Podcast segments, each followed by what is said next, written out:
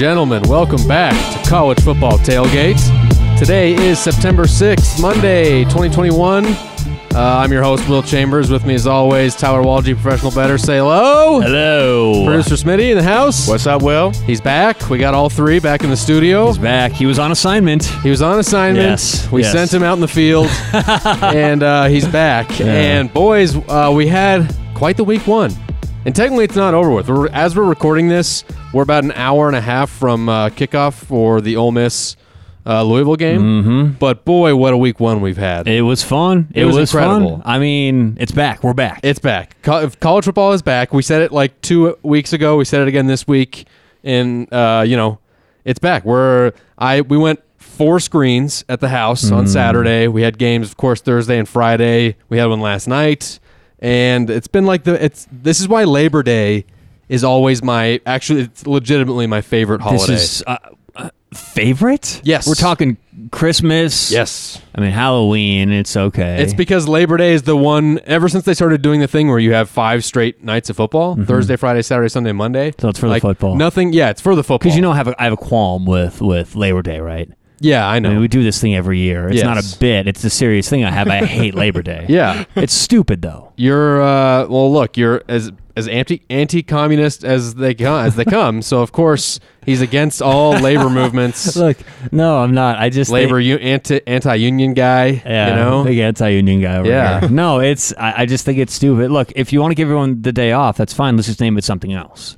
I don't get naming it Labor Day, But that's and the whole Giving everyone the day off. No. it's not the whole point. It shouldn't be the whole point. It's it's stupid. You know what? If that's the whole point, I have an idea for a new holiday. Can I pitch a new holiday out Yeah, there yeah, of to the people who create holidays? Yep. It's going to be called National Health Awareness Day, and every individual is supposed to eat a chocolate cake. That's going to be National Health Day. No, that's It's the not. same you're thing as missing the point No. by like so much. No. the whole That- point is it's a, holiday. it's a holiday for the labor force where you don't have to work. Exactly. It's a ho- it's a holiday for the healthy where you get to eat entire chocolate cake.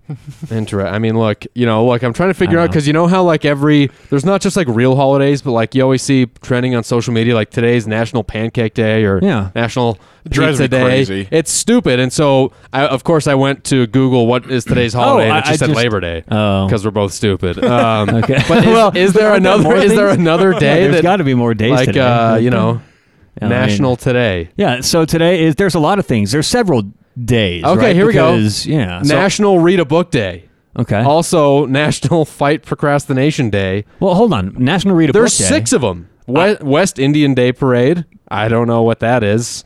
And it's Rosh Hashanah apparently too. It's a Jewish New Year. I see on here National Coffee Ice Cream Day. yeah. I mean, I'm not a I, big fan of national or uh, coffee ice cream. I, I like coffee ice cream. It's like delicious. coffee. I'm having coffee right now. That's so. This, why don't you like in an coffee ice cream? Well, the same the reason It's I a don't good like flavor. peanut butter cereal. It's good separate, not together. Oh, I, I love like Reese's Puffs, dude. Oh, yeah. Ooh. Reese's Puffs is actually yeah, good, okay. yeah. there we go. We've, Yeah. we've we've just put you in checkmate. So last Wednesday it was National Coconut Day. I mean, what is that hmm. even? You can't even get coconuts. Hey, big- more in, like anywhere in the United States, in the contiguous United States, can you? Big Besides Survivor Hawaii? guy over here. You can get him on Survivor. Can you get? Can you get them in? Do they even have coconut trees in like California or like Florida, like tropic know. r- regions? I'm not sure. Hmm. National know they got a lot of palm trees. coconut day. I mean, what is National this? Coconut. Uh, What would I type in to look that up? Coconut map?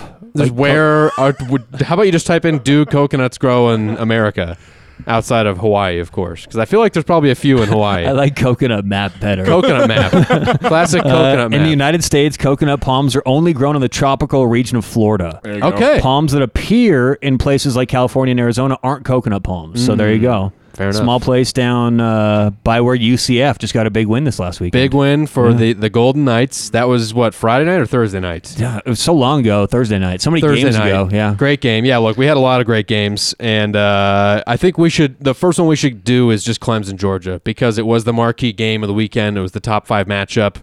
And despite the score, it was a really like good, entertaining game. Don't you feel? I mean, I thought it was an awesome game. This whole idea of if you put up, if you don't put up, you know, 45 points in a game like that, it's boring. I love that kind of a game. I mean, I love it where Yeah. both defenses are looking good. And you kind of mentioned before the show, that was sort of the theme of this first week is defenses shutting down offenses, a lot of unders coming in. so many unders, I love especially on the game, games where I picked over, as it turns out. so uh, no, but that was great. And I mean, I learned a lot about both teams that game. A lot of good stuff for Georgia. Look, I'm, I'm not going to say Clemson's season's over. It's it's Clemson, it's Dabo Swinney, but they didn't look as as good as I thought they would, especially DJ Uiagalelei. And Ryan, you were you were out last week. Uh, I did my fake headlines. Yeah. Uh, did you listen to last week's I show? did, I did. So, did, what did you think of my uh, Rihanna? Hey, Mister. Hey, Mister DJ Uiagalelei. So that a was headline. uh, after you said that, that was in my head all day. there we go. Yeah, My I mean- mission accomplished. Look, I, I love the creativity. I just don't think it works as a headline because you can't hit, you can't sing a headline on a newspaper. But no. you were also wrong about Kirby Dumb because Kirby yeah, Smart no kidding, dude. Kirby really smart. Kirby Smart, Kirby, Kirby super smart. Yeah, look, the Georgia. I, to me, the biggest thing is like Georgia's defensive line is the most stupid, stacked, impressive Yeah, thing you've they ever look seen. really good. Yeah. Insane. Seven sacks. Uh, Clemson couldn't even run the ball. They had 23 carries for two yards on the game. And by the way, 14 of those were were running plays from DJ Uiagalelei. So that means that Clemson only called 11, uh, or excuse me, nine like uh, running uh, run plays, like handoffs, Right. right? So they were like terrified to even run on Georgia's defensive line. And I think at this point, Georgia's defense is probably the best in the country. You know, we'll see how it shakes out. I thought it was going to be opposite. I, I was telling one of my buddies who doesn't watch a lot of college football and loves the NFL, watch this game because there's going to be a lot of NFL talent on the field. Yep. And I said, especially on the defensive side for Clemson, because Yeah. that's how things were kind of advertised. And I mean, it, it was the opposite. Look, it, it's not like the, it's, it's, they're a bad team. It was 10 3, for God's sakes. You know, it, it was a close game. Yeah, and the only touchdown came from a pick, Pick six. six, So like Clemson, you weren't wrong about Clemson's defense. It was very good. Right. Now that being said, like I think we're gonna find out more about these teams as the year goes on to know like was this truly just like two of the greatest defenses, or are both offenses gonna struggle? Um, you know, Georgia, their defense may be like the best in the country. Who knows?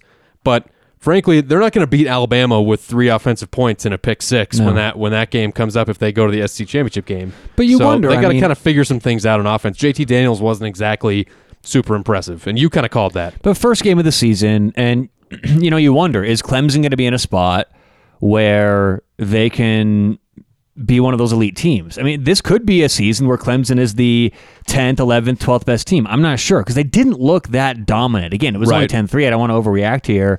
But. Right, I mean, G- Georgia right now clearly looks like the better team between those two. Oh, for it's sure. Week one, it's Yeah. early, but uh, I think Georgia looked really, really good. Yeah, and you know what? With Clemson, it, it is interesting because even though at this point I think m- most people are, will expect them to kind of just run the table from here and, and through the ACC, but like this one might stick out when we come down to like the, picking the final four, even if they are twelve and one or thirteen and one and win the ACC, because they're not going to have a lot of. They don't have anyone else in their schedule that's, But it's that might be like a super respectful win. if that's the case, 10-3 is still good enough because defense showed up. It, it wasn't 38-3 or even 23 to 3. I don't know, man. 10 to 3, that doesn't look that bad. Because especially with like you know the ACC didn't exactly have a good showing the whole week, But it's And so circumstantial, who- who's their best win going to be? And so if it comes down to a twelve and one, you know, uh, Clemson, and let's just say whatever for argument's sake, Well- t- twelve and 0, 13 and 0 Cincinnati. I don't know, man. I really don't know who the who they would put in at that point. Probably Clemson. But and it's this is very circumstantial. It, Right. it- there's a lot that's going to happen between now and then, but based on what's happened right now, and this is uh, Pro Football Focus uh, college. They have a current uh, projection uh, ratings. Yeah. So right now, to make the college football playoff, Alabama and Clemson are both exactly 58 percent. Even still, And, and and so keep in mind, you know, this, and Ryan, that may seem like a low percentage for someone like you. Maybe not. I don't want to talk for you, but 58% seems low to a lot of people, you know, because it's Alabama. It's like, wait a minute, shouldn't that be 90%? But you Alabama! there you go. But you got to factor in a lot of other teams: Georgia, Oklahoma, A and M, uh, Florida, Notre Dame. You know, so there are teams who do have five percent here, six percent here that chip away. But right now, Will.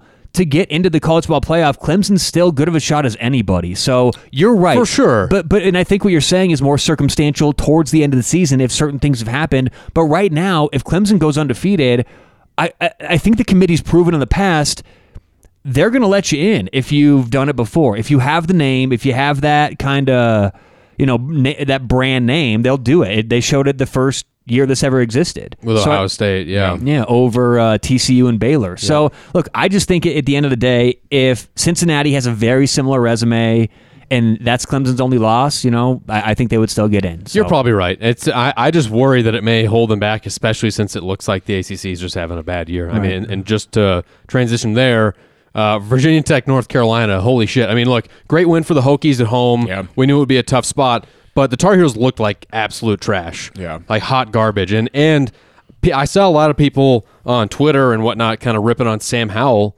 And frankly, I don't think he played that bad. I, to me, he had no help. He was hitting receivers and tight ends like in the hands, right in the numbers. Sometimes guys were dropping it. Guys weren't winning. You know, these are unproven uh, guys around him, and they were like not winning the battles against their, you know, their one-on-one battles against corners and safeties and whatnot. They were dropping passes. I didn't think Sam. He had like one or uh, he had. I think he ended up with two or three picks. Three, and one Three. of them was really, really bad. Yeah, but- that was towards the end, I think. Yeah. The, the other ones, I really didn't think were were so much his fault. The offensive line wasn't protecting him. The the defense had zero energy and was just letting Virginia Tech do whatever they wanted the whole game. Virginia Tech dominated the time of possession and just kept running the ball. And uh, you know, horrible way to start the season for North Carolina. But I mean, man, what a win for Justin Fuente and the Hokies. It was a huge win, and I think that's a sign Virginia Tech's turning things around. But this is also we always overreact. I mean, I feel like we try and do a good job on this show of not falling into that, but nationally, it's like everyone gets so excited about you know uh, UNC, and I mean, you know, they win a couple games, and it's like I don't know if they're a top ten team. And we talked about this, you know, a couple weeks ago. Every year, there's several teams that fall out of the top ten Yep. and fall out of the top 25 to start the year in the top 10. I'm not saying Mack Brown's a bad coach. I don't want to go all the way on the other side, but good God, they look it's so unprepared. Super unprepared, and, And a lot of even that's on the coaching staff. Oh, for sure. And and he even said after the game, he was like, "Look, uh, you know, the hype wasn't real." Like that was like the first thing he said in the post game interview. He's like, he's like, the rankings were bullshit, or the hype wasn't real, or something like that. Did you take that picture that you posted on Twitter? Yeah, yeah. I, I, I, pa- I paused the TV So and posted funny. it. I mean, it was right after I think like one of the game sealing interceptions towards the end there. yeah. And Mack Brown looked like, uh, looked like he was melting. yeah, dude. He looked like he had been on like a seventy-two hour like like bender of drinking and gambling or something. He looked, he legitimately looked like a guy who is like having a stroke or something. He was not happy. His uh, a lot of people who bet on UNC were not very happy. Yeah, for sure. I mean, you know, look, uh, I, I just couldn't believe they only scored 10 points. By the way, scoreless in the first half. That was the craziest part. And they didn't get the ball much in the first half. The Hokies were, were just eating the clock, running the ball, but the Tar Heels didn't do anything with their opportunities. And, you know, look, I will say, you're right, Tyler. We shouldn't overreact. There's going to be a lot of overreactions from week one. There always is. Um, but I think this Tar Heels team has a lot of room to improve. And I actually think they're going to be super dangerous going forward uh, to the point because I mean, look, if they figure a few things out, if they figure out, you know, the receivers get a little better, the offense, the protection gets a little better on the offense, they can start running the ball better. I- You know, I, I think they're still going to be a very good team that could win nine or ten games, Yeah, but but- they got a lot of work ahead. Of them. I mean, them. they do, but the question is why they come out and look like that. Right. And uh, we got to stop saying this, but I want to put it out there again. It's only week one, Right. not a lot of practice. These teams are going to change, but to go from where they were to where they need to be to rattle off those wins, it's a huge leap. So, I Yeah. mean, you're right. They've got it in them, they have the talent, but they're going to have to fix things quickly. I mean, if there's a coach who can do it, Mack Brown probably one of them. Um, a And top just so 25 much coach. in our- talent, you know, like like Yeah. they they've got the opportunity, but I you know I think a lot of it is just the hype factor, and we saw that too with with Oklahoma. It's like if these guys, if these players read all year long that like they're going to be a top five, top ten team, Mm-hmm. you know, people are picking Oklahoma to win it all, and Oklahoma came out. Got like a twenty point lead on Tulane and then gave it all back and almost lost at the end Wow. I mean, to two- Tulane. But I don't know. At home. I don't know. Tulane, who knows? Maybe I- the Green on, Wave going to have some things to say this year. I mean, look, they they definitely had you know some motivation factor with the hurricane and being you know the game was supposed to be at Tulane, they move it to Norman, but to me it's just like you know uh, Spencer Rattler looked terrible. He didn't play well at all. The you know the the defense played really poorly at the end there, and the the I think it was the quarterback for Tulane had like a fourth and fifteen at the end. And he was just like a yard Yeah. short to getting it and marching down the field to potentially win the game. And he ended up getting tackled like literally just a yard short. But this is the thing. I mean, I think that there's going to be a lot of value coming up because so many teams looked bad. And I think they're going to be able to turn it around. OU, one of them. And look, for sure. that, that- that's not OU. That's not their brand. That's not what they want to do. They wanted Right. to come out and, you know, look what Alabama did to a number 19 Miami team, Yeah. right? And then Oklahoma gets Tulane. It looks like that. So there's a big difference right now for sure. between uh, Alabama and the rest of the country, pretty much. Yeah, I mean, look, the Bama machine is just absurd. So ridiculous. It's ridiculous. He loses players, he loses coaches, and it just keeps rolling. And you know, look, I don't know if Miami is a top 20 team, but they're good. They have a lot of talent. I think they're going to be a very good team going forward, but like Alabama just was dog walking them the whole time. I think you take that game if you're trying to handicap Miami and throw it out. For sure. Like, what are you Yeah, supposed to do with that information, you know? yeah, no So, doubt. I think Um, Miami's still going to be good this year still. Yeah, for sure. Uh, we had, I think it was the Friday night game. Uh, once again, I'm, I, I'm confusing the Thursday and Friday night games, but Ohio State, Minnesota. So this was a, a really good game. Ohio State came out, didn't look good. You know, they got like a 10 nothing lead. It looked like they were going to blow Minnesota out of the water. Then Minnesota Minnesota starts coming back. Uh, Mohamed Ibrahim, I hope I'm saying that right, was just tearing Ohio State up. He had uh, like 200, almost 200 yards rushing before it looked like he tore his Achilles. It was really uh, unfortunate. He's done for the year. It's already been confirmed. I hate to see that. Yeah, there were a few injuries like that this year and or, or this week, and so that's a real bummer because that guy is, is like probably the best player on the offense and you know one of the better players in the whole team, and you know ended up costing them. I think not having him out there. Ohio State gets the win by 14. They cover. There was a questionable targeting call, maybe or not. People were up in arms about it. Well, they cover based on when you made your bet because the game was That's 13 right. and a half for a long time. This is Right. why it's important to get good numbers. It was 13 and a half for a long time. It moved Good to call. 14, then it moved to 14 and a half, Yep. and then I think it closed around 14. So Might a lot of people push, you're right. A lot of people won, a lot of people tied, a lot of people lost depending on when you bet. Can you imagine if you For got sure. 14 and a half? Thinking, oh yeah, "Eh, that, would be brutal. And like the the targeting call that people you know wanted. Look, I felt like the camera angle you couldn't truly tell if he hit him like helmet to helmet. I I kind of felt like the contact w- came to the Minnesota player's shoulder first. Um, you know, I don't love the call. I- don't know what you want the defender to do right there because the wide receiver was like standing up and then went down really quickly as the tackle occurred.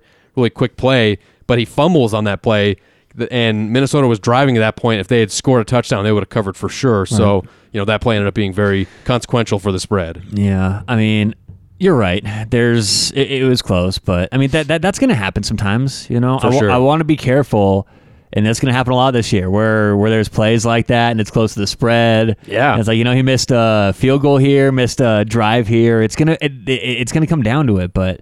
You're right. They could have easily covered there. They're going to be good too. I mean, Ohio State. yeah. Oh yeah, for sure. Heck yeah, man. I mean, look, uh, C.J. Stroud didn't even look like that great. You know, he didn't. He did. He looked good. But that's the thing.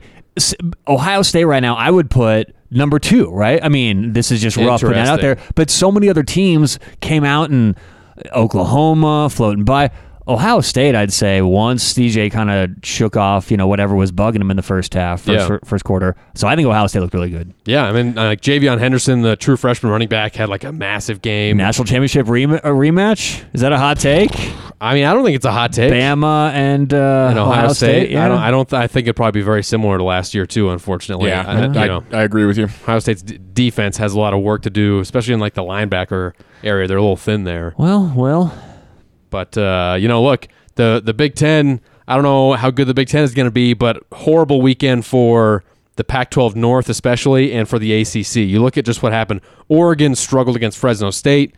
I know Fresno's not like the worst team in the world; they're pretty, actually pretty good. But still, with the talent Oregon has, they should be able to win that game a lot more. Washington loses to Montana, Yeah. 13-7. okay. The so- Grizz. That's bad for me because Will and I have a bet board game. If a Pac-12 team gets to the Final Four, he's got Oregon. Oregon. I have Washington.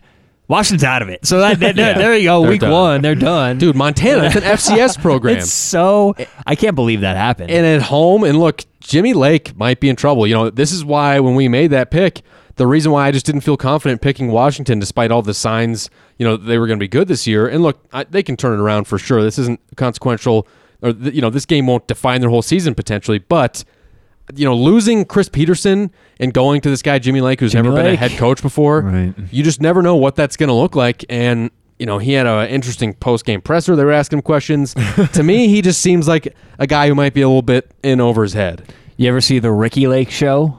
no Oh yeah. What channel's that on, Ryan? Who's like? oh, I don't know. It was Ricki some Lake? local. She was a talk show host. She was Oh. like she was like uh, Maury when we were kids. oh no way She was like Maury before Maury. Maury and Jerry Springer and yeah. You know, the stuff you'd watch when you were eight years old and homesick from school. 1993 to 2002. Interesting. Yeah, Ricki, Ricki Lake, Lake. man, go check it out. Maybe Oh. she's having yeah. Shout go, out. Yeah, go go spend. Uh, Maybe Jimmy Lake needs to go on the show and you know figure out some drama that's going on in his uh, house. Jimmy Lake. But look, he does need to more than just out. Washington, Stanford, they lose to Kansas State 24-7. David Shaw's kind of fallen off a lot. Oregon State loses to Purdue. Cal loses to Nevada. Utah State beat Washington State. That's the whole Pac-12 North right there. Really terrible. And then the ACC, Miami, North Carolina, Clemson, Georgia Tech, Florida State all lose. Now some of those Florida State I actually think was like a positive even though they lost. They played really well against Notre Dame, but Georgia Tech got beat by like Northern Illinois. Uh, you know, North Carolina obviously got beat by Virginia Tech, Miami. Um, Miami got beat by Alabama. So those aren't the worst things, but just not a good weekend overall for the ACC and the Pac-12. No, not at all. I mean, you wonder if there's something to it or if it's just luck. I'm not sure. it's the alliance. I mean, it may be the alliance. It's already ruining everything. Yeah. I'm not sure. We'll see how they bounce back these next couple weeks, but not good so far. For sure. And look, the Big Ten isn't like that. I mean, the Penn State Wisconsin game was entertaining, but holy shit, I don't know if both those teams were really good or really bad. Right. It was 10, 10 to 16, a ton of turnovers in the red zone. I mean, uh, Wisconsin at home had like three drives that started like uh, they had three drives in the red zone that ended up with no points. Yeah. Really bad showing for Paul Chryst, who's who took the play calling uh, play calling duties back on offense. You know, I don't know. I, I'm I'm worried about the the Big Ten having a year like last year where it's Ohio State and everyone else kind of sucks. It's looking like that. Yeah. Um, Sark. Sark. Sark at Texas. Sark. Dude, they get the Texas is win. back. Texas the is Texas back? Let's go look to it up. yeah, go to the website. Let's see if Let's look it Texas is back. They get a good win. Sark's first game. They cover the spread by uh, a good margin. They beat Louisiana Uh, 38 to 18. whoa, whoa, What? whoa! This says nah, ten percent. When we checked a couple weeks ago, what was it, fifty or sixty percent? So this says for Texas football to truly be back, we must maintain ten wins each season. Let's see how far. Huh. Yeah. So how did it go Um, down after beating the Let's see how Cajuns? far all gas, no brakes can take us. This is pure science, so sure. Blah blah blah. I mean, look, that's where we go to find out if Texas is back. We Uh, go to no, te- istexasback.com. Exactly, and it's only ten percent right now. So no, they're not back. Maybe you know what? Maybe they're thinking ten wins is back, and they just got one. That's how they're doing it. So that's ten percent. I mean, look, they look really good. The math. That's look at that. Wheels Yeah, on fire. I can do good math. Uh, Hud- Hudson Card looked really good. The run game was great. Bijan Robinson was a beast. Yeah. I felt like the play calling was good. The, I like the a defense good- looked solid. I like a good Bijan on my sandwiches. Hey. a good Bijan spread. Okay, I th- you were making the Little Dijon bit joke. Yeah, but I will I'm say making a that Dijon. you, the way that sentence started, you said I like a good Bijan, and I, it sounded like you said I like a Whoa, beach. Whoa, whoa. Uh, you know, okay, let's look. keep this classy for the kids out there. Yeah, for all those kids. Shout out the kids listening. Um, Trying to make a food joke over here, a little Bijan. look, well, you know, we don't want to overreact. Week one, Oklahoma not looking so good against uh, Tulane. Texas looks good.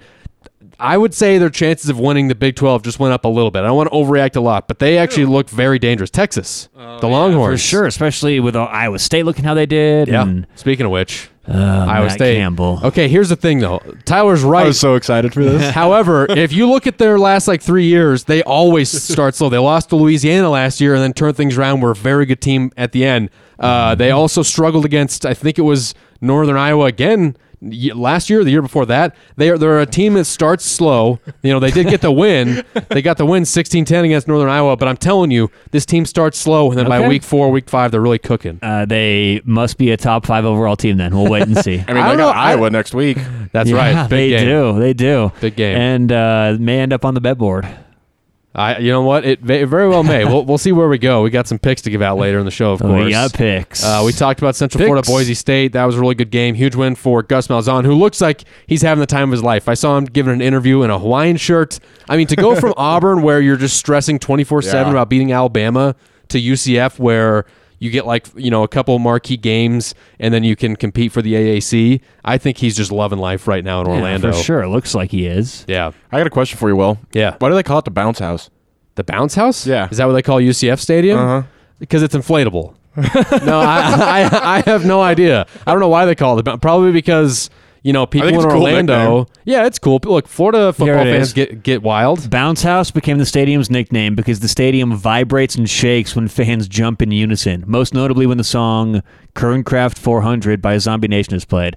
That's that's that's uh That's not a popular song, and I yeah. I'm- Kernkraft 400 Kernkraft 400. by Zombie Nation. I mean, I would want us to play it if we wouldn't get sued, but yeah, Zombie Nation has a lot of lawyers on retainer. that sounds very unsettling. It's named the Bounce House because it shakes and vibrates. Dude, I thought that when I was looking at uh, Virginia Tech's intro and uh, at Camp Randall when they did jump around. Yeah. Yeah. I, I just the infrastructure on these stadiums is so solid to have like I mean at Lane Stadium, what's that over a hundred thousand people Yeah, right. jumping at the same time? I mean, you'd think these things would crumble. So it's called that because it's very unstable. Apparently, doesn't have a good foundation. Yeah, I mean, look, I think it's cool when a stadium shakes. You know, you have to put your faith in engineers at that point. You have to put your faith in the in the fine people from Vanderbilt and from Purdue that don't have good uh-huh. football teams, but they know how to build good structures, right? That are sound. And so, you know, a bounce house is kind of cool. I'm into it. You watch your mouth with Purdue. Big win over Oregon State this weekend. Big win over Oregon Big State. weekend. Vandy, not so much. Beavers. Uh, they lost to East Tennessee State. I mean, now Vanderbilt is like the fourth best team in Tennessee. So, not a good thing to lose to East Tennessee State. There were a lot of upsets this week.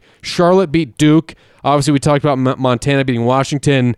Uh, UTSA, the Roadrunners, they took down Illinois after Illinois' big Week One win over Nebraska.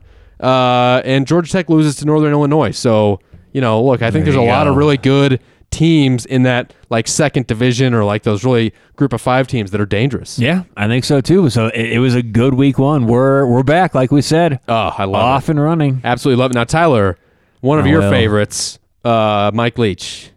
How are we feeling about it now? Mississippi State almost Bleach lost the to. Louisiana Tech. Hey, you know what? Good teams get wins. That's what I always say. And he did get a uh, win. He got the win. It was close. It's not good when you're 17 point favorites and have to battle for the one point win. So Yeah. uh, They're no. back down by twenty, man. Not a great look for Mississippi State. All right, you think you're going to be betting them this weekend? We got that uh, coming up here as a I don't. a, as a uh, game we're going to break I down. honestly NC don't State know. at Mississippi State. I don't think so. I Tyler mean, maybe, maybe Tyler may be souring on Mike Leach.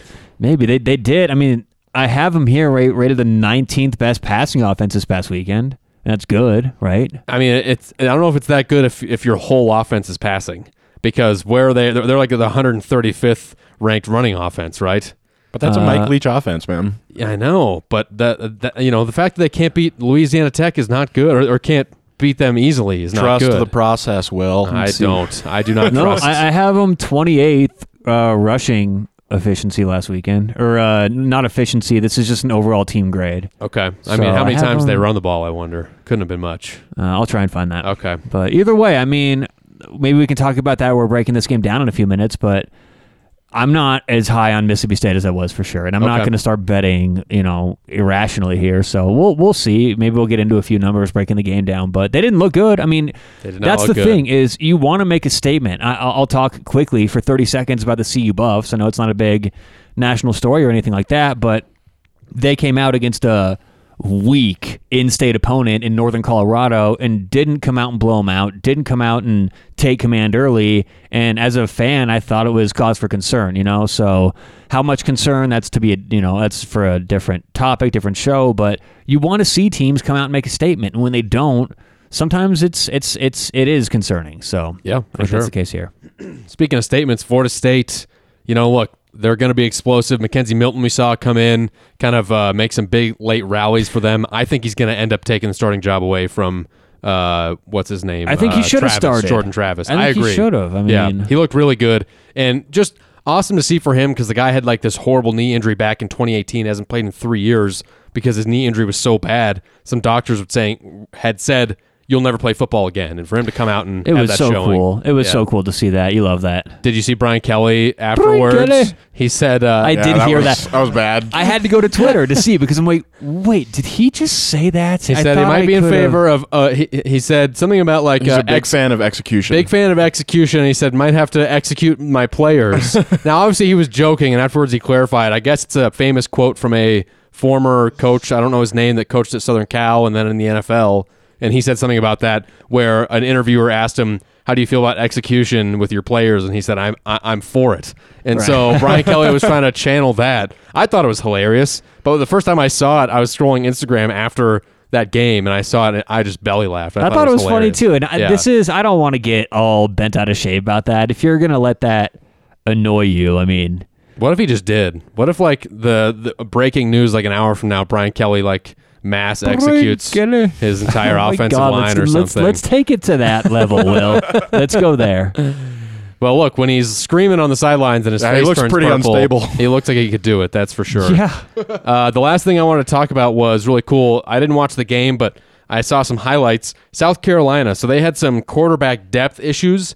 They ended up having to start a grad assistant at quarterback. This guy Zeb Noland. Yeah, really cool. yeah. He he had played at Iowa State a few years ago and then transferred somewhere else. Yeah, I remember that name. but didn't really play much. And so then he became a grad assistant this year at South Carolina. They had some quarterback uh, injuries and maybe like a COVID guy too. So they had to, uh, you know, ma- name guy. a grad assistant, a player who still had el- eligibility. He came out, played really well. South Carolina got the win. So shout out to Zach. That's Noland. awesome. Yeah, Yeah, for I didn't know you super could do that with a grad assistant. Me neither. I, There's, there's even a guy from CU who actually just got put back on the roster, Mustafa Johnson, Uh-huh. who actually declared for the draft, and they got this special waiver to bring him back onto the roster. Okay. Um, he has to serve like a suspension or something like that, but then then he'll be back. But I think it has to do if you hire agents or something like that. Right. Okay. So I wonder if we could op- if this opens up the door, just you know thinking thinking out loud here, can we get Tim Tebow back on a team? Because I think he's got eligibility. You hire him as a grad assistant, and then you have the other quarterbacks catch COVID, and then all of a sudden he's balling out for you know the Colorado Buffaloes or someone like that, right? Yeah, not a bad plan. Heisman winner. I mean, it's a little Bring him back. a little shifty, but I mean, I'm all for it. yeah. I mean, look, he uh, the guy needs a, a place to play football. That's for sure. So I'd like to see that. I mean, we all have eligibility left. Yeah, we can go back and play. It's I kind of have like all a the Bishop eligibility. Sycamore situation here. Yeah, the combine numbers won't help our chances though. yeah. Um, all right, we had a little bit combine. of, of college football news News. uh, with the Big 12. So turns out that uh, BYU, Cincinnati, Central Florida, and Houston are officially applying for Big 12 membership, according to sources. But all that means is that the Big 12 is going to approve them because I don't think that Houston's going to announce it if the Big 12, like, no, these teams aren't going to all announce at once if the Big 12 is going to turn them down. So those teams are going to end up joining the Big 12, you know, in a few years, I imagine. And I want to know what you think about this. Is this is this good for the Big 12? Is it does not really yeah. matter or no, what? I love it, man. I love these teams. I love the selections. I think they're going to be a really good addition. I mean, these football teams, like we talked about last week, doesn't take long. You get a good coach in there, they're going to start getting players who want to go play in the Big 12, want to play good football. Yep. And even BYU, I mean, they've gotten talented kids to go play before. For Imagine sure. now. So this is the ticket for these schools. I love more teams getting an opportunity. And I hope that we're going towards more legislation and more changes because while I do think more teams is a good thing and more opportunities for teams like BYU, Houston, so on and so forth, I do think, like I've said before, there should be multiple divisions. And we're not going to go into that right now, but um, while I do want more teams, I think that changes need to happen. They will happen, I think, in the near future in terms of splitting this thing up, getting a couple trophies going, you know, whatever they have to do. But um, I love it. I love that BYU is getting a shot. Yeah, I mean, look, I think the the biggest win for the Big 12 here is Central Florida because they're a really good football program, have been now for like six years, and you know, you hope that with Houston, Cincinnati, BYU, you know, a lot those teams kind of have up and down years, but by joining the Big 12, it brings more legitimacy. Like you said, they can recruit better. The same thing happened with TCU when they joined from the Mountain West. Was Boise in this conversation or not? Uh, I mean, th- people always threw that name out there, but, I But don't they're think not the in Big this one? 12. I mean, I think the problem is that even though they're a, clearly a very good football program and they belong from that standpoint, I don't think Boise has a massive market that the Big 12 is interested at all. Right. It doesn't help them make money. So, so uh, it's UCF. Who else? Cincinnati. Cincinnati, BYU, and Houston. And Houston's a perfect fit because they basically already Yeah, play yeah. Big 12 football. You know, uh, Dana Holgorsen, we'll see if he lasts there. The only thing is UCF makes more sense for the ACC, but I don't know if they're even looking to expand because I don't think the so, Big yeah. 12 has to fill those spots. Yeah, and But- UCF's the best program there. You know, Cincinnati is kind of goofy geographically, and they definitely do not fit the mold as far as like football goes. To me, they're more of like a uh, you know an ACC or like a Big Ten team as far as feel. But you know they'll they'll adjust, and I mean they scored a shit ton of points in their game week one, so Yeah. maybe they can learn to throw it around a little bit more. Um, so I think it's cool. Look, I think that if we can keep the Big Twelve alive, then it's a good thing. Hashtag. and, and limit you know uh, more conference realignment. You know that w- within you know kind of the big powerhouse programs. I just don't want the the giant mega super conference SEC that pulls all the good teams. I don't either. No, Yeah. but I think this is good. So Yeah, for sure. Um, all right, well, last week, boys, uh, Smitty was not here. We did our playoff four of fast food, and we couldn't just like gl- gl- uh, gloss over that. We had to know where you know Smitty's allegiances lie when it comes to fast food. yes, So we got to know. So we're gonna have Smitty give out his playoff four here, I love it. and then you know his uh, his just missed the cut as well. So Smitty, All right. So first of all, Oh, he's, I- he's getting ready to do a whole thing. I have to say, he's gonna roast us. Will, Will, I, I, I liked your list a lot. Very chicken centric. it was a little chicken Yeah, heavy. But uh, I, I thought it was not good because Will's his whole pro his whole thing for the whole evaluation was if this is the, these are the last four you get for the rest of your life. Yep. So if nothing else is there, you're gonna get sick of chicken after a week. no, but then I go to the Culver's, and chicken. Culver's has everything. Uh, Ridiculous. And then all I have to say to you, Tyler, is where are the bodies, dude? With Arby's being number one, Where are the bodies? you are a psychopath. I love it. I, I was I was telling him Beef like, and cheddar is the best sandwich available. Yeah, I'll get sick of uh, chicken, but you won't get sick of roast beef and cheddar. No, but because that's one of four. I got a good layout. I got a good. uh You had a better variety. I'll give you that. I, I, I knew. I've known I've known Tyler Love for twenty years, um, Love Arby's and I knew I knew Arby's was going to be on that list, Oh. but I didn't know it was going to be number one. Like you're going through the list, and I'm just listening at work, and I'm like, I noticed you got to number one. I'm like. Shit, he didn't say Arby's yet. And I was like, oh no, Yep, he's going to make one. it number one. And Will go. was so offended. All I was shocked. Anyway, so um, so Tyler, you were right. Last week you said that uh, Taco Bell was going to be on my list, and that is my number four. Going south of the border, as they say. Think outside the bun. Think outside the bun. Fourth meal, right? yes. Um. So yeah, I love Taco Bell. Uh, it's, it's a sol- solid menu. Uh, lots of options. Uh, number three, um, we're going to Popeyes. Um, Popeyes love it. Popeyes is so good. That chicken sandwich. Mm.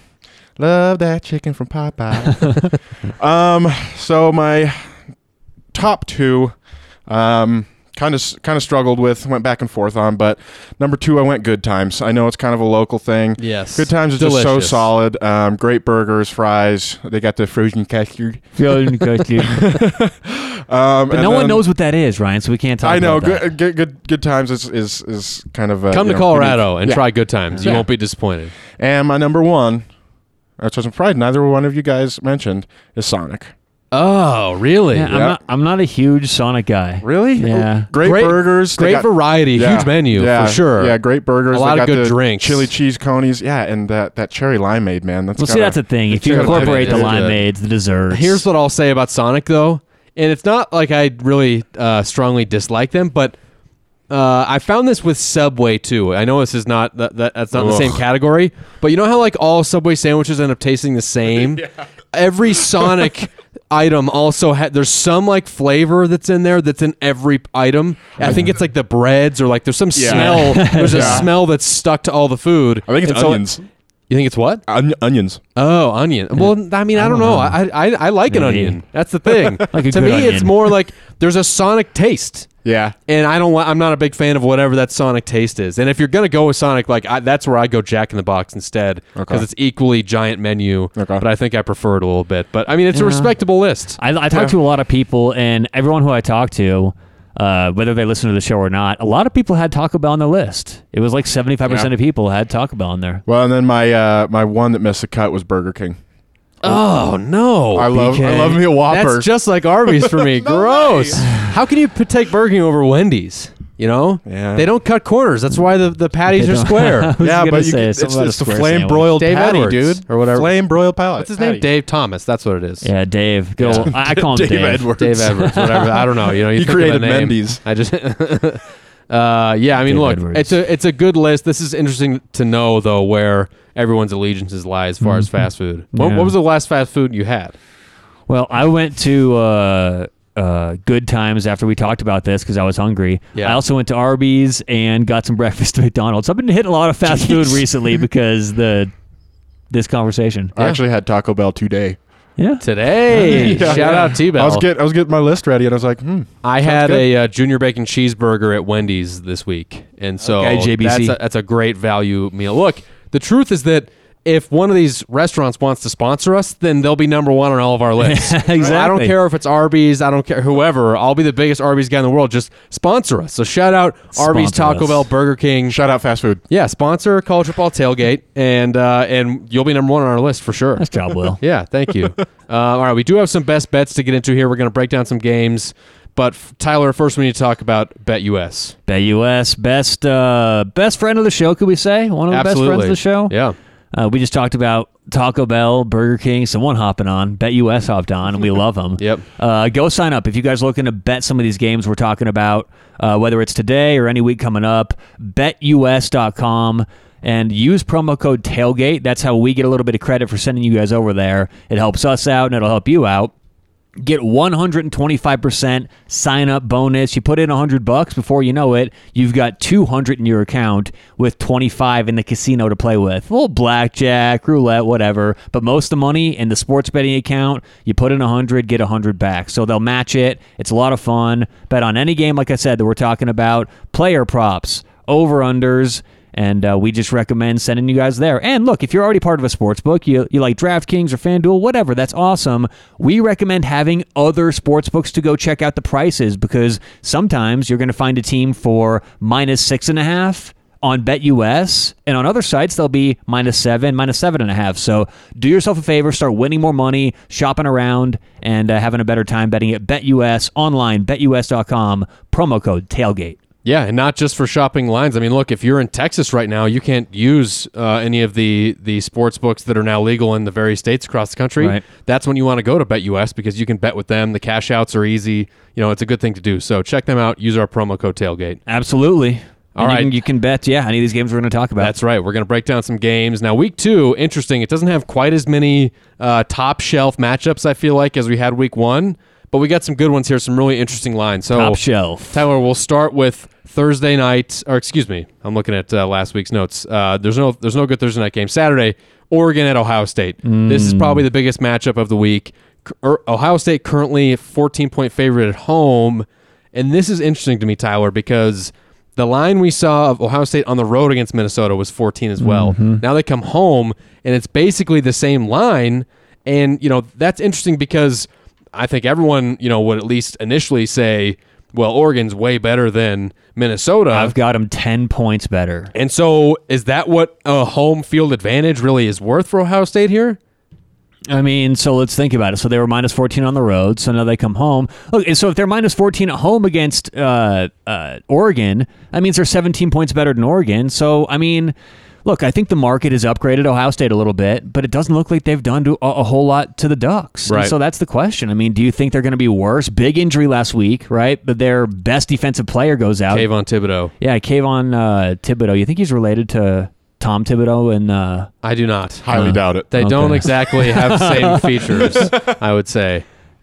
That's a big deal, though. They had a lot of that defense planned around what he can do. I mean, For that, sure.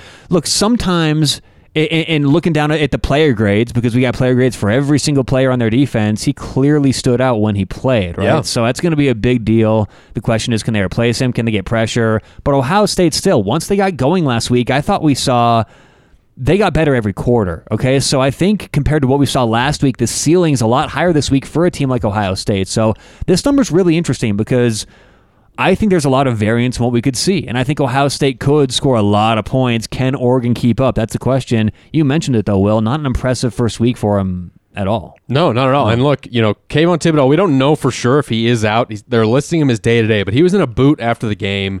Um, you know, we know how how much of an impact a, a pass rusher can have on a game. If you're an Ohio State fan, you know that because you've had a million of them. And you know, this guy w- was having a huge game against Fresno before he got hurt. He had already had a sack, I think a forced fumble. Um, you know, he was he was having a huge impact on the game. And you look at you know, a, a new quarterback at CJ Stroud, having a guy like that that you always have to have in the back of your mind is a big deal. And so if he's out, that's worth a you know that's worth a lot to me to know that. I think it is too. And, and CJ Stroud, like I said, he looked better and better.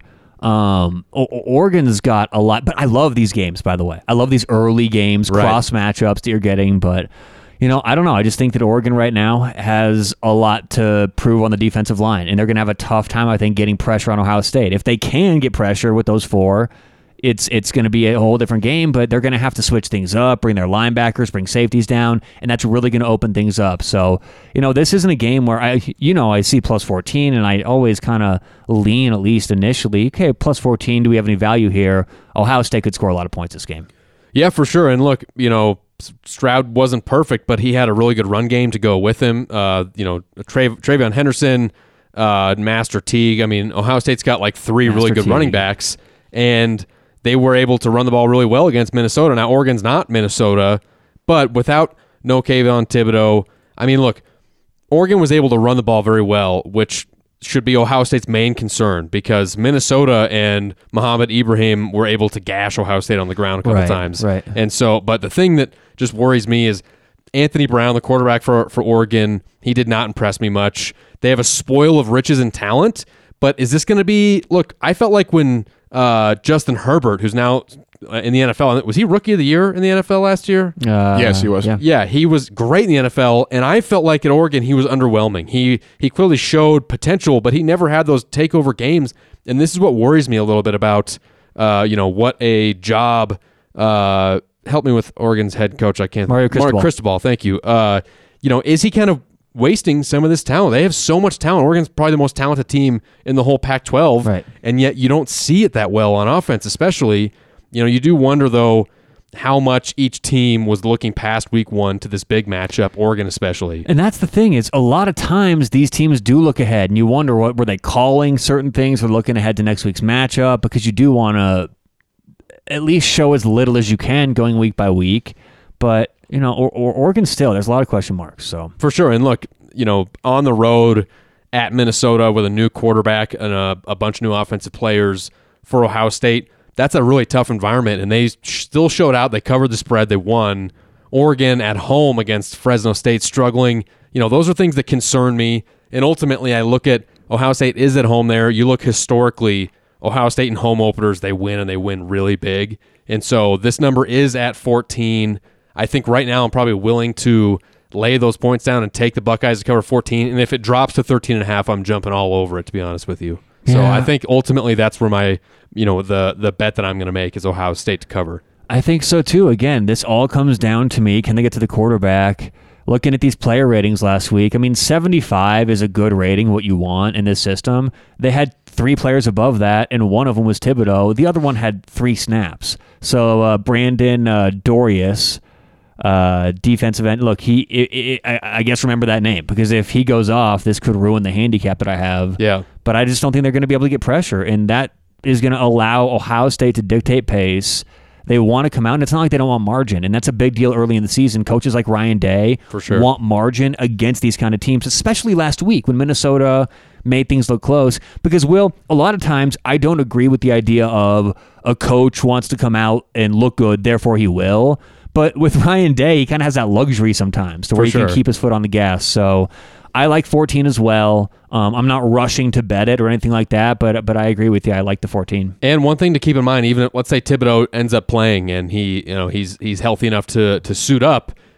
Ohio State's strong points in the offensive line are their two tackle spots. Right. So even if he is playing, you know, tho- that's a that's a good matchup for Ohio State, even against a guy like Kayvon Thibodeaux and this other edge rusher. And so if he doesn't play, it's especially you know not a good thing for Oregon. But even still, I kind of feel like it's an advantage to Ohio State. I do too. You know, you start looking at all these little ways where Ohio State's going to have the the edge, and it's funny after a whole off season of not watching football. You kind of it ta- it's like oh okay yeah you know th- this is a four quarter game it takes a long time to win these games you know early leads are lost things Yep. change you got to keep momentum up I mean look at the Notre Dame Florida State game last night For sure. it looked completely different the last quarter than it did the first three. So it's about the entire game. So my point there is when Ohio State has these little edges here, little edges there, I think 14's enough uh, to, for me to feel good about that. So Can't wait for the game though. yeah, for sure, it's going to be a good game. The other uh, big matchup we got here, Iowa at Iowa State. Is there a name for this matchup? Do they, does that rivalry have a name? Let's see here. Can we figure that Battle out? of the Birds. Battle of the Birds. Yeah, Hawkeyes versus Cyclones. It should be the Battle of the Birds. the dogfight, as they call it. Um, Iowa State currently a three and a half point favorite at home. The game is in Ames, Iowa. Now the Cyclones, it's called the Cyhawk Trophy. the Cyhawk. I knew that. That's stupid. Yes. Yeah, great name actually. Cyhawk. Cyclones. You know, Hawkeye. That's they should take more games like that Uh, and meld meld the two mascots. You know, Dunder Mifflinfinity. Dun- yes, exactly. um, Cyclones. Look, we mentioned it earlier in the show. They played like shit week one, but they always Played like shit week one. Sometimes I love Will's analysis. They did. They really did against. No, yeah. And this isn't like a, to tear down Northern Iowa. I actually think they're a pretty decent program, but like Iowa State should be way better than them. And unfortunately, they start slow a lot. Now they didn't lose. They lost last year to Louisiana and then got things going. At least they got the win, but they did not start slow. Iowa, on the other hand, they looked really good. At this point, they actually might be my favorite to win the Big Ten West, especially after seeing Wisconsin struggle against uh, Penn State. Right. I- Iowa came out and destroyed Indiana. That thing was over immediately. They had a pick six and a touchdown really quickly, and that game was absolutely over. Now, both these teams they didn't ma- they didn't play last year, so this is interesting because of COVID. It's a big they deal. couldn't play last Yeah. year. Two years ago, it was in Ames as well, and if you remember, there was basically a muffed punt at the end that cost Iowa State the chance to win the game. Right. and so I think there's going to be a big revenge factor with this one. I think so too. I mean, that is a big deal. They didn't play last year. The familiarity. Yep. Iowa State's gotten a lot better, and I think I don't actually give a, a advantage either way because if Iowa saw them last year, I mean, Iowa State brought a lot of talent back this season, Yeah. so they kind of have a blueprint what they're trying to do. But both these teams are really good, and I think Iowa is the underrated team here. Iowa sure. State is the overrated team here. So to me, that's the essence of betting. But um, yeah, I mean, we'll get into it more. But yeah, I mean, I think Iowa is a very good team. I just wonder what this line would be had Iowa State like really dominated and played well how we expected them against What it? Northern I- Iowa. It's three and a three half and a right half now. right now, and I know that the market is what the market is, but the public, you know, the public affect that, and I think that you know bookmakers, Tyler, you can help me out with this because you're the professional better. But if the public thinks Iowa State is going to be shitty.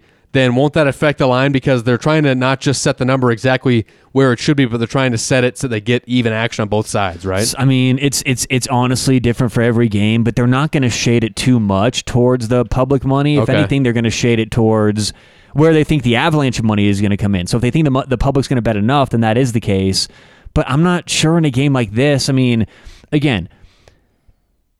I think that if they thought the line was going to be maybe four Right. and made it three and a half or something like that, It did open four and then yeah, moved to th- three and a half. then- But I don't think they're going to adjust a point or so, you know, Okay. even to shade. And what what's going to happen early is if some of the real good professional syndicates want to bet on Iowa or, or Iowa State, we'll know by Tuesday or Wednesday. And if you guys are paying attention to the line and you see it move to either three or two and a half or up to four and a half, five, we'll know where the early money's coming. But you know, I just don't think that the the sports books of the market adjust that much in anticipation of public money. I think Right. that's kind of a little bit overblown. Okay. So I just had a quick question for you, Tyler. Um, what do rivalry games tend to do to betting lines?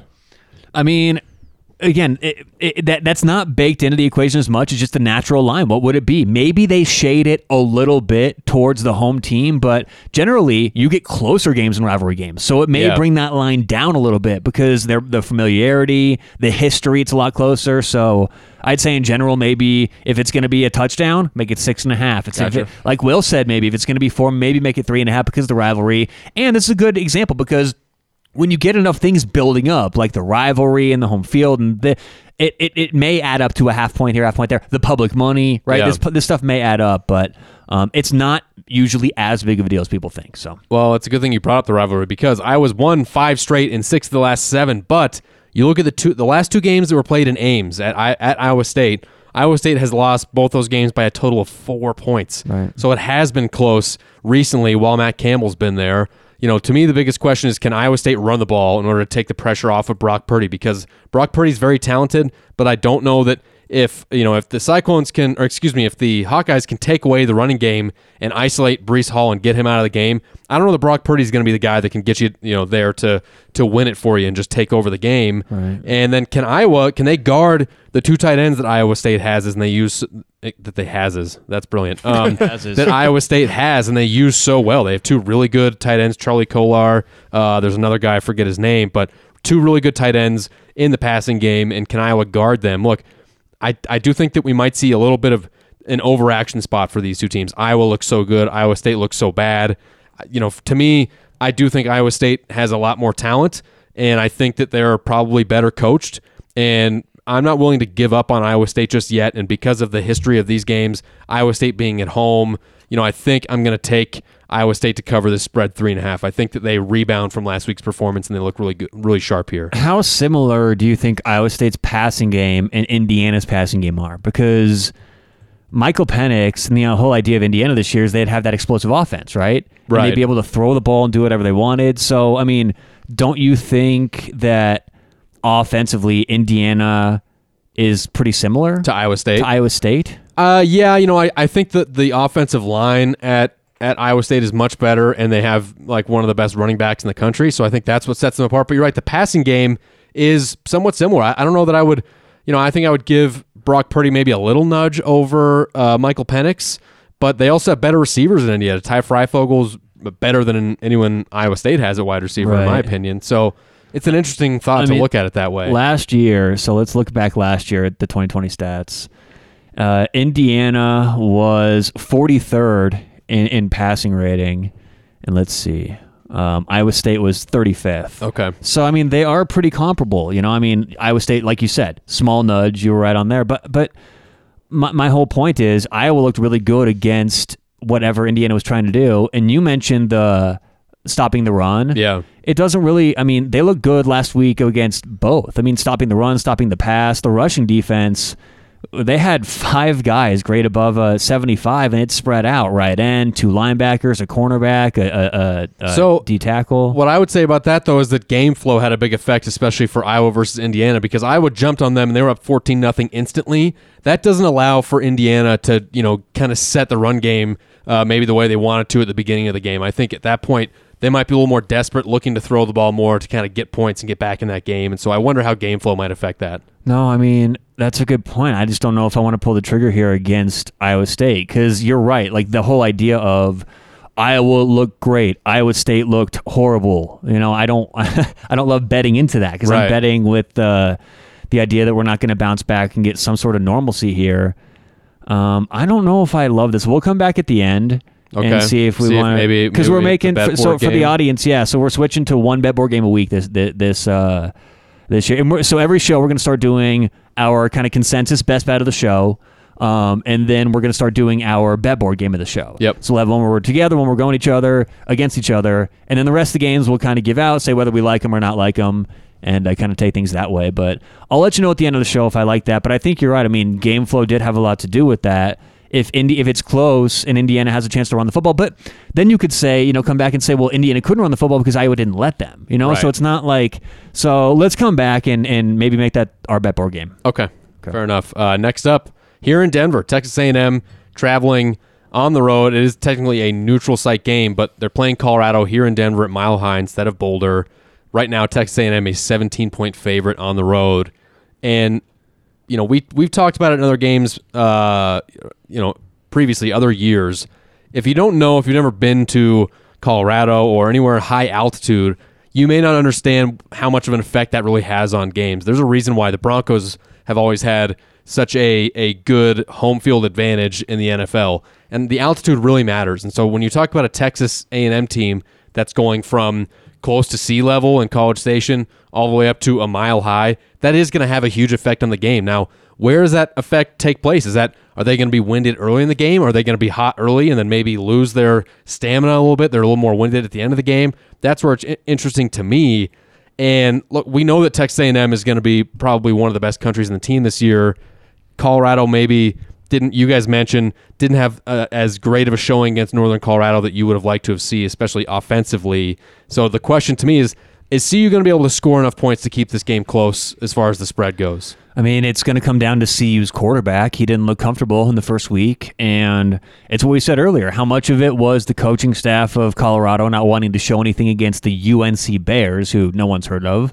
Um, I think it could have been a lot of that, you know, but it didn't look how you want to look. You want your team to come out and, and blow the other team. But look, Right. Texas A&M, it was I think 10-7 or something like that against Kent State at halftime. Yeah, Maybe they the barely scores covered. off, but Yeah. yeah, and then they ca- came out and, and looked good in the second half and ended up getting somewhat of a similar result that Colorado got. So I don't think we can take that much from the first week, but one thing I can take is it's not like Colorado looked amazing and in, in, in the consensus is, oh, they're going to come out and look great against A&M. Right. I'm scared. I mean, I think CU may come out and and give up some points early. It may be a long day, so I don't have a lot of faith right now in what we're going to see. And that's not saying that you know 17 points is not a lot of points. But A&M, one of the best teams in the country, we're talking on the level of potentially Alabama. CU's going to have to look a lot better than they did. So I don't know. A&M, they look good. Blocking, I mean, pass blocking was improved throughout the game. I mean, again, what I love about some of these grades is it looks through all the nonsense and through all the BS that we see on TV and it goes play by play and gets rid of all the fluff. And they had a lot of guys who had very, very good pass blocking games for A&M. That's going to be one of the keys that, you know, can CU get pressure and make that young backfield uncomfortable because A&M, like I said, good team. Uh, I don't really have a huge lean either way with the Okay. 17. Do you? I mean, do you like one team more than the other for the 17 points? What concerns me about uh, the Buffaloes is that you guys don't, you know, obviously the the starting quarterback was not the guy who was slated to win at a fall camp, right? Probably not going to be him, no. And so the guy that uh, had an injury in fall camp and uh, JT remi- Shrout. JT Shrout. A lot of people thought this was the guy that's a little more athletic, a little more talented.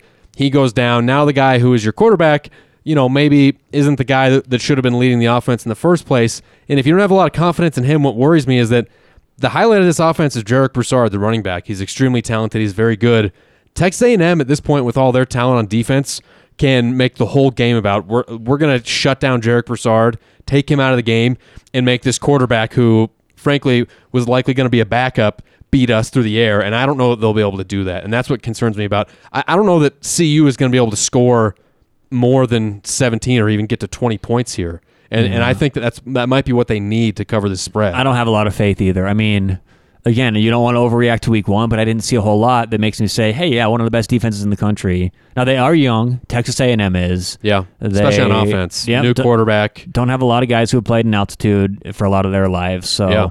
that could be an impact, but 17 points, not a lot for me. I'd lean probably A&M a little bit. I think that's where I'm going to go. I think I'm going to take A&M minus 17 here. The the line kind of was hovering there. At one point it was 16 and a half. I think if you can get it 16 and a half, that's especially enticing, but I think ultimately I'm willing to lay that big number with the Aggies here just because I think that they're not going to have to do that much in order to, to kind of cover the spread here. Yeah, I mean, look, I said lean A and M. My number has it with home field advantage. Colorado minus about fifteen, or excuse Plus me, A 15, and M yeah. about minus fifteen. Okay. so I got them eighteen points better. Yeah, I mean, look that uh, that home field advantage is real. By the way, if you remember, I think it was last year or the year before that, Missouri went on the road early to Wyoming, which is actually a little bit higher in altitude than than Denver is.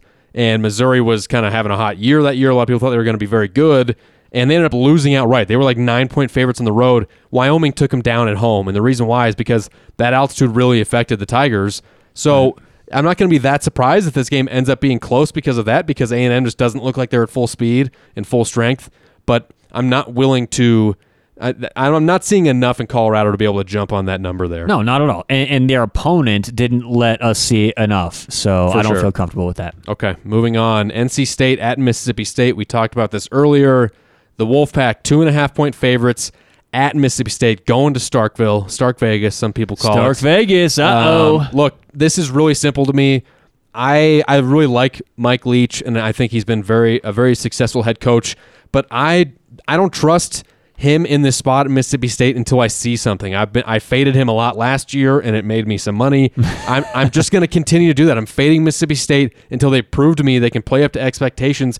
You know, they struggled against Louisiana Tech. Well, NC State's a good ACC team. That's a team that won what eight or nine games Yeah. last year. Um, they return all these guys. They have a strong defense. The second secondary will be tested, but I just don't. I don't know, Tyler. Give me something where uh, you know you give me confidence that Mississippi State can win by a field goal at home here. No, I, I don't because their defense didn't look great last week, and that's the one thing Mike Leach doesn't have his doesn't have his hands in. Yeah. and so you gotta like how I'm making it's not about him. I'm giving him a bit of a pass.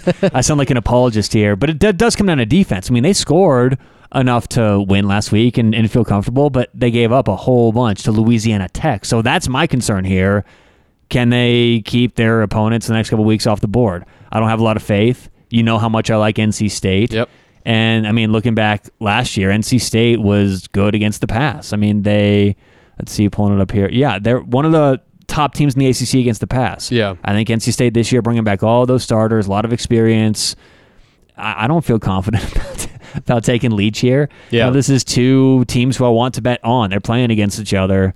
I don't. Uh, I don't want to touch this game. I think if I was gonna, you know, make any bet towards Mississippi State, it would be early because even though NC State was good against the pass last year, no one in the ACC or the SEC has run the air raid like ever. And so even though they're good against the pass, it's a different kind of passing game than what Mike Leach runs. That air raid is new to basically everything west of the Rocky Mountains, you know, in Texas Tech. And so, or excuse me, east of the Rocky Mountains and east of Texas Tech.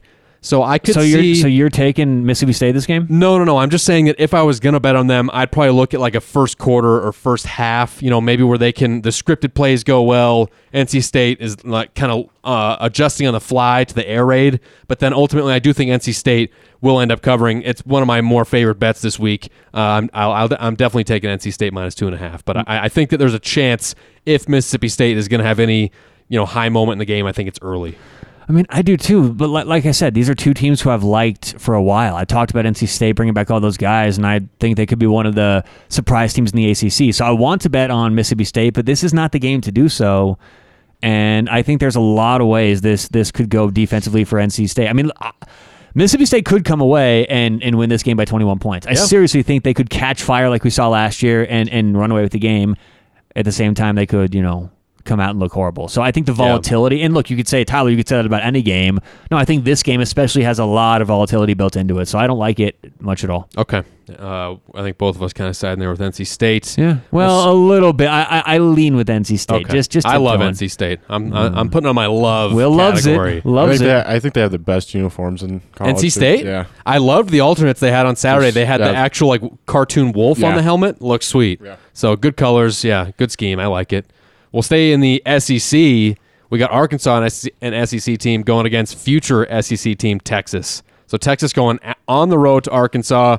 Currently a six and a half point road favorite. Yeah. Longhorns coming in. To me, this is all about the run game.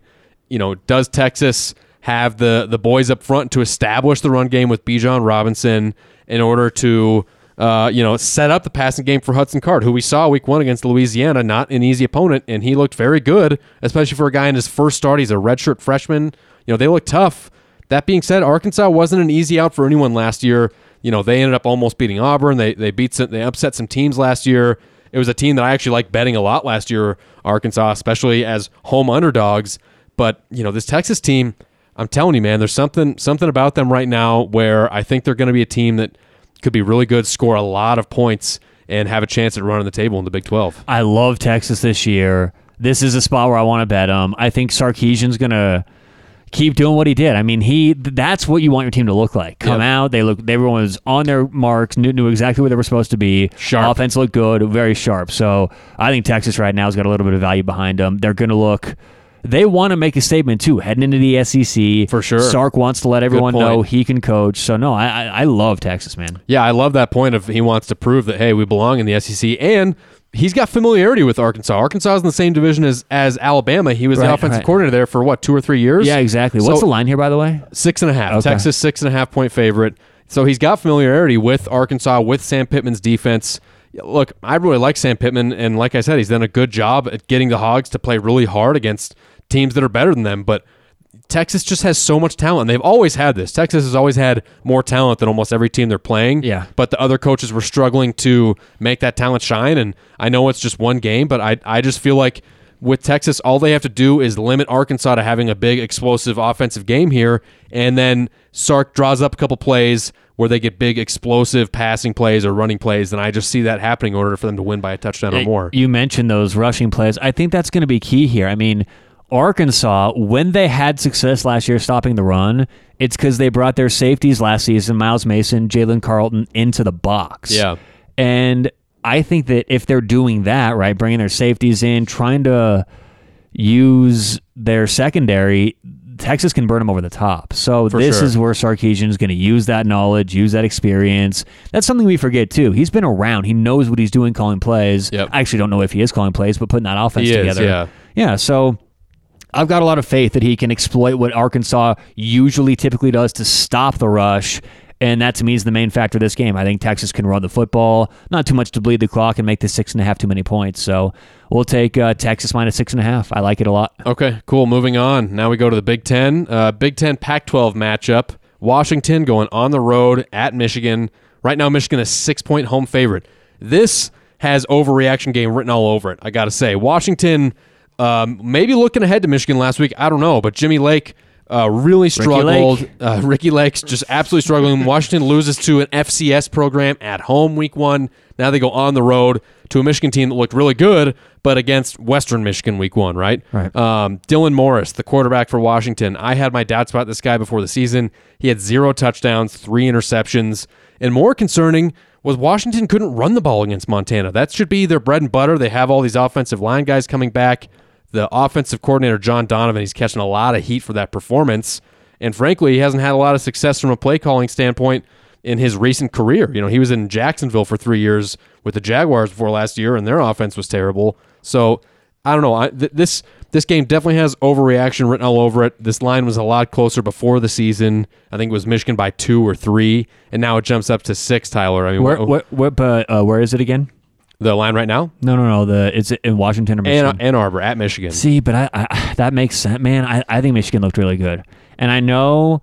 Let's just let everyone know. Did you, did you mention that you're a Michigan lover? Will wears maize and blue every day. Michigan he wakes lover. up. He wakes Yeah, up I'm singing the Michigan fight fan. song. But look, I don't overhype him. I'm not No, blind. absolutely not. You're you're actually uh, you go the other way, and you're very careful not to go on. Yeah. Yeah, yeah. You're very down to earth as a Michigan fan. he is. He's been burned too Easy many to times. be recently. so you can let me do it for you.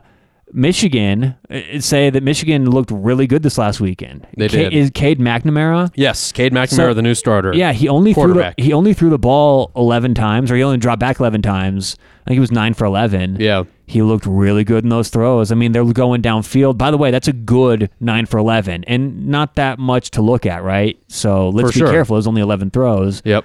but he the way he did it okay again he went downfield jim harbaugh is asking him to throw complex routes. He's getting the ball out of his hands. By the way uh, last week any every quarterback who threw at least or excuse me who dropped back at least 10 times that was my kind of parameter i put in it uh, there were 40 quarterbacks or 40 people who dropped back 10 times last week. Of those 40 Cade McNamara, 38th out of 40 in term of in terms of time to throw. So he's getting rid of the ball He's fast. getting rid of the ball fast. He's getting pressured. He didn't get sacked. But No. Jim Harbaugh, that tells me he's drawing up plays. He's improved this offense. It's all good things for Michigan. When you look deep in the stats, when you look behind the scenes, what's going on, extremely.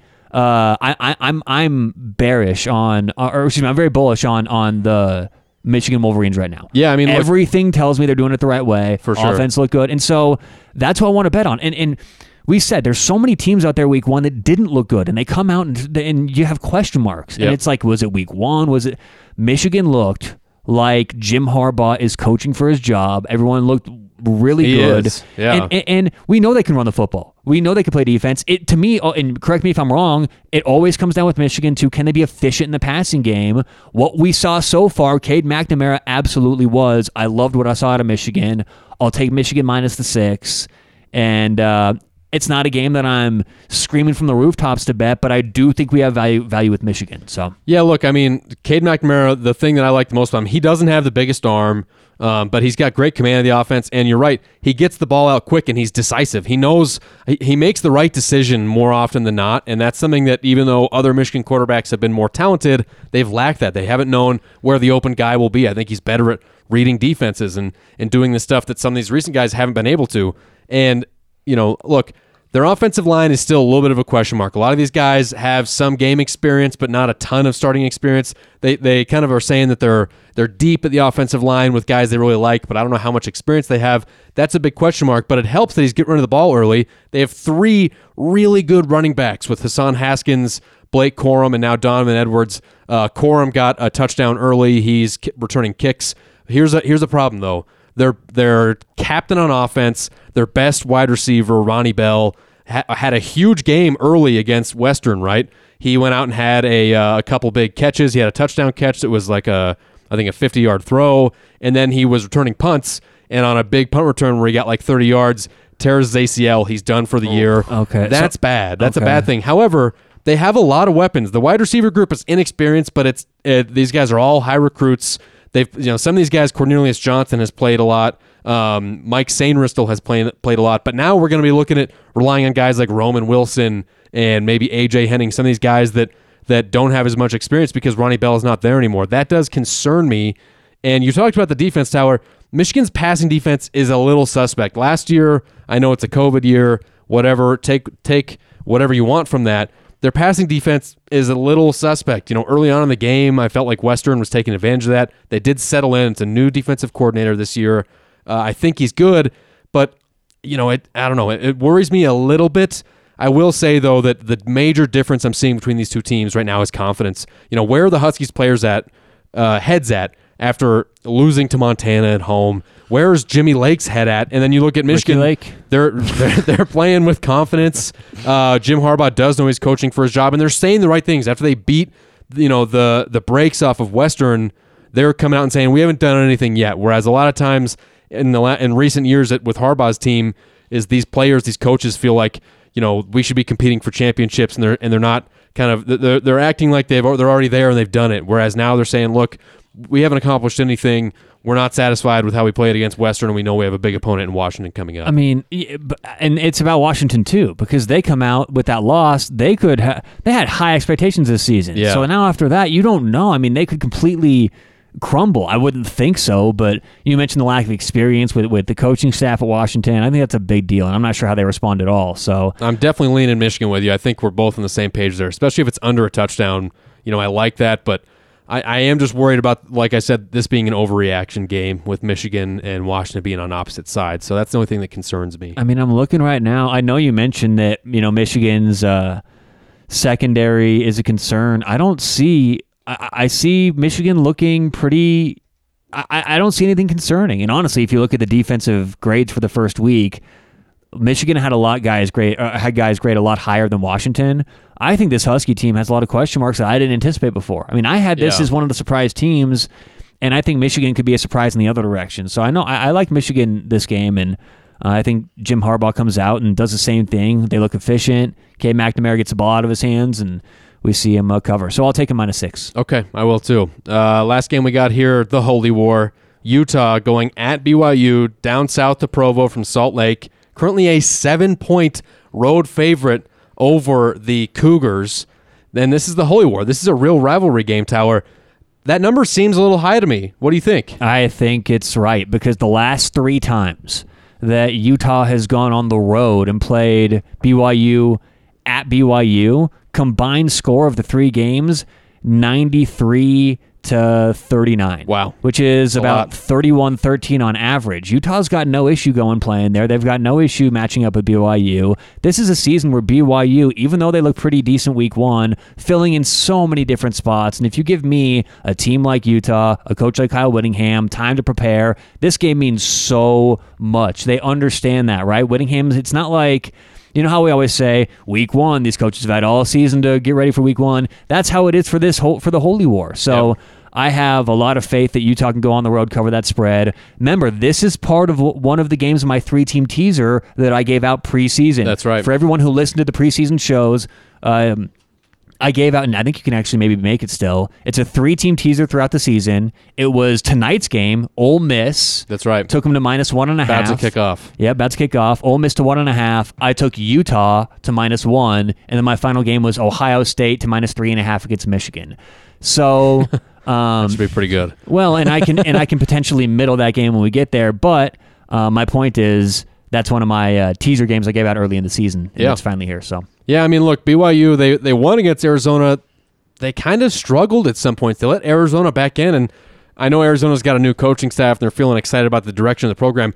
Arizona was a really bad team last year. Their last game of the year last season, they lost I think seventy to seven. I mean, it really they don't have a ton of talent, and BYU jumped on them early, but then Arizona got right back in and made that a game late. Um, I know that I said it is a big number. You know, you you mentioned that Kyle Whittingham does a good job going to BYU. I think that's a personal thing for him. He played at BYU. Uh, he's a Mormon guy, and I think that part of him is like, you should have hired me. But now I'm at you know, and now he, I mean, he's had opportunities. BYU would would hire him in a second if they could. but he's said it before. He's staying at Utah, and I think that that, that game means a lot to him. Um, I think that Utah is just solid as always. They feel like they're the same team every year, regardless of who's a quarterback. They're really tough on defense, really well coached. So even though it is a big number, I think I'm siding with you here, Tower. I'm taking Utah minus seven. Yeah, I think a lot of this comes down to BYU won't be able to run the football. You know, I think that the Cougars this year will have their success once they learn to throw. That's at least how they're built. And I don't think they can do that right now. So I think just from X's and O's, Utah is gonna they're they're able to get humming and, and run the offense they want. Yeah. I don't think BYU coaches are necessarily able to do that right now. They're gonna have to rely more on the run. Uh, Utah's going to anticipate that, so I don't see a lot of ways BYU can cover this. And and this is also based off preseason numbers. It's moved a little bit. I mean, what was this? A month and a half ago, Utah was minus six. Yeah. What are they now? Minus seven? It's Yep. moved a point. That's not enough of an adjustment for me. So I like Utah a lot this game. Minus Yeah. seven. And uh, like it's one of my probably one of my favorite bets of the week. you know what I hope happens in this game? I don't know if it was last year or the year before that, but they played a game. I think it was the one in BYU, so it would have been two years ago. And they played this game, and since you know Utah's colors are red, BYU's are blue, they both wore home jerseys. Oh, yeah, that's it was cool. like That's cool. all red versus all blue, and it looked it. awesome. And I we need to do that more. So I'm hoping they do the same thing. Um, but yeah, Holy War is a like big it. one. The Holy War. So The we gotta- Holy War. Do they do they pray the Holy War? I'm I'm sure they do. Yeah. Um, I mean, but a very religious group of Welcome people. into the Holy So we gotta War. pick. We gotta pick a best bet from us. Mm-hmm. We gotta see if we have a bet board game. We need Smitty's pick of the week. yes. Uh, So we we, we also might need Lay to do one. So Layla is 0 1. yes. Unfortunately, she picked the tennis ball that leaned towards Clemson last week for the Clemson Georgia game. but, you know, I'm sure she's going to rebound. Um, so we need Layla, the mascot, our, our in house studio dog. We'll get her down here in a few minutes. so what are, we, what are we thinking for best bet? Uh, best bet. It sounded like we were both on the same side for Texas, and then the last game, Michigan. I like those two a lot. I don't want to overreact to those. Those both seem like reactionary games. You know, Michigan comes out so efficient, Right. Texas comes out looks so good, but I still think we have value on both of them, and it's it's not to seven yet, which I like for both. All right. I, Do you I, like one over the other, or do you have one that you like more that we kind of agreed on? I would, I mean, if I had, if between those two, I'd feel more comfortable taking Texas, I think. Texas Okay. at Arkansas as opposed to Michigan versus Washington, despite the Huskies' I- troubles. I, do too. You know, we we we talked about Arkansas's defensive line, their inability to really stop the run outside of using their safeties. And I think if they do that, which we've seen them do the last year and a half, I mean that's been Arkansas's bread and butter. So pretty much for Arkansas to cover this, what they'd have to do is do something that we haven't seen them done do the last thir- 15 games, which is get pressure on the running game, right? Pressure the running game with the front four and potentially the two or three linebackers they're using. They haven't been able to do that. So if Yeah. they can all of a sudden against this Texas team who looks better, then this handicap might be off. But I don't think that's the case. I think that's a good bet. So what is it, six and a half? Six and a half. So that's our best bet. We'll take That's our best Texas bet. si- six and a half. And then uh, the bet board game, Yeah. Iowa, Iowa State, right? Iowa, yeah, are you're willing to you're you're willing to jump on Iowa then plus three and a half. Yeah, I'll take it three and a half. Okay. We, we got our uh, bet board game, so we'll uh, that'll be our one bet board game of the week. Iowa, uh, three and a half. I'll take Iowa State minus three and a You've half got at Iowa home. State. I've got Iowa. Matt Campbell. and You know uh, how it is. Yeah, and and and look, it, we'll we'll post on Twitter. You guys give us a follow at CFB underscore pod at CFB underscore pod, and uh, we'll post some other games that we you know end up really liking because things change between we were between the recording now Yeah. and Thursday. You know, there's a couple things that change. So give us a follow. Uh, what do you think you'll post that on? Maybe like Thursday night or something like Yeah, that. Yeah, something like that. And so we need Smitty's pick of the week too. Yeah, Ryan. Uh, what do you think? And I'll get Layla's pick too right now. Yeah. All right, so um, I had. Um, for the listeners, uh, if you don't know, I know nothing about gambling, so um, I went strictly on uh, on um, the eye test from what we saw on Saturday. Okay. Um, and I saw that uh, Rutgers is a two point f- uh, two point uh, favorite against Syracuse. Love it. and you know, I didn't I didn't watch uh, any of the any of the Syracuse game, but they had to go to Ohio University. Um, didn't necessarily blow them out. But uh, but man, Rutgers look great, um, and I think uh, it's Greg Schiano, right? Yes. Is a head coach The Schiano man. the Schiano man. Um, so I, Billy I, Joel. I think uh, Greg Schiano's great for the for the program, and I think he's uh, he's got them back on track. All right, so Smitty's taking Rutgers minus two. I love that because uh, what I was going to give it at the end here is my little square parlay, and I included that in that. So that, that's a great pick. Will and parlays. Yes. Now, I give your parlay. okay, here's my here's my four my uh, four team parlay, and these are not games that we've uh, included in the in the breakdown. So if you throw you know 10 15 dollars on this and all four go down, I love these. So I'm I'm with Smitty here. Rutgers minus two at Syracuse. TCU minus 10 at home versus Cal. Cal struggled against uh, Nevada. I think TCU could score a lot of points on them, and Cal doesn't have the offense to keep up. South Carolina, two point underdogs going at East Eastern Carolina. Wow. I know ECU's been like a tough team for a lot of you know uh, Power Five programs, but The Bucks. to me, South Carolina is just a better team there. They got the grad assistant uh, quarterback. He might still be playing. I like them plus two on the road.